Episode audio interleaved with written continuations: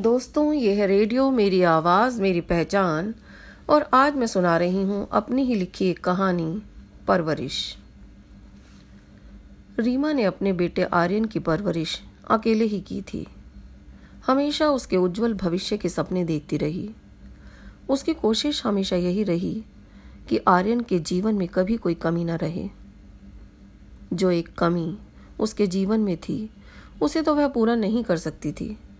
पर अन्य कोई कमी उसके जीवन में न आए, इस बात का पूरा ध्यान रखा था उसने। आर्यन के लिए जो सपने रीमा ने संजोए थे, वे सभी पूरे हुए थे। और सच कहें तो रीमा ने जो सपने नहीं भी देखे थे, ईश्वर की कृपा से वो अनदेखे सपने भी सच हुए थे। शहर के नामी स्कूल से आर्यन ने बारहवीं पास की।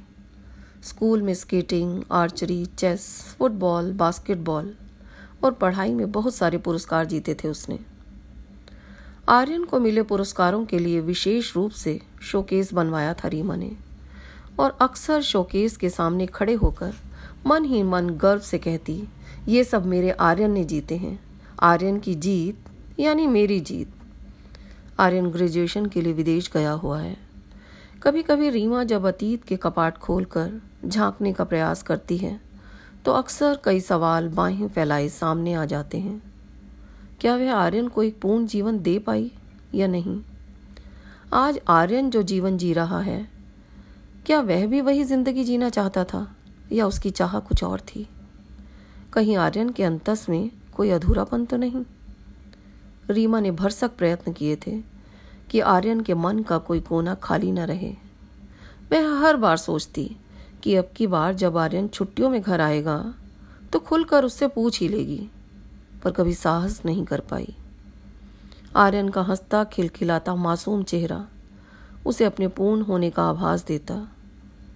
पर आज जब आर्यन घर लौटा तो रीमा को उसके पूर्ण होने पर कोई संदेह नहीं रहा। बिल्कुल अपने पापा जैसा दिखने लगा था। वही आँखें, वही माथा, वही बाल अपने पापा के कद से भी ऊँचा हो चुका था। उसके चेहरे पर परिपक्वता की रेखाएँ देखकर। रीमा ने हिम्मत करके पूछ ही लिया, आर्यन, तुम्हें कभी ऐसा तो नहीं लगा कि मैं तुम्हें वो सब नहीं दे पाई जो तुम्हें चाहिए था? एक पूरी ज़िंदगी नहीं दे पाई तुम्हें।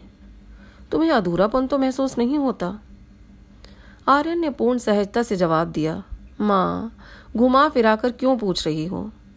बचपन से लेकर आज तक मैंने कभी पापा की कमी महसूस नहीं की, जिसे मैंने देखा ही नहीं। जिसका एहसास ही नहीं है, उसकी कमी कैसे महसूस हो सकती है माँ? आर्यन को देखकर, उसकी बातें सुनकर, रीमा गर्व से फूली नहीं समा रही थी। उसका दिल चाह रहा था कि ज़ोर ज़ोर से चिल्लाकर सारी दुनिया को बताए, ये आर्यन रीमा का बेटा है, जिसकी परवरिश उसने अकेले की है। आर्यन है तो आज वह है। वास्तव में आर्यन ही उसकी असली पहचान है। वह आर्यन को जैसा बनाना चाहती थी आर्यन बिल्कुल वैसा ही है।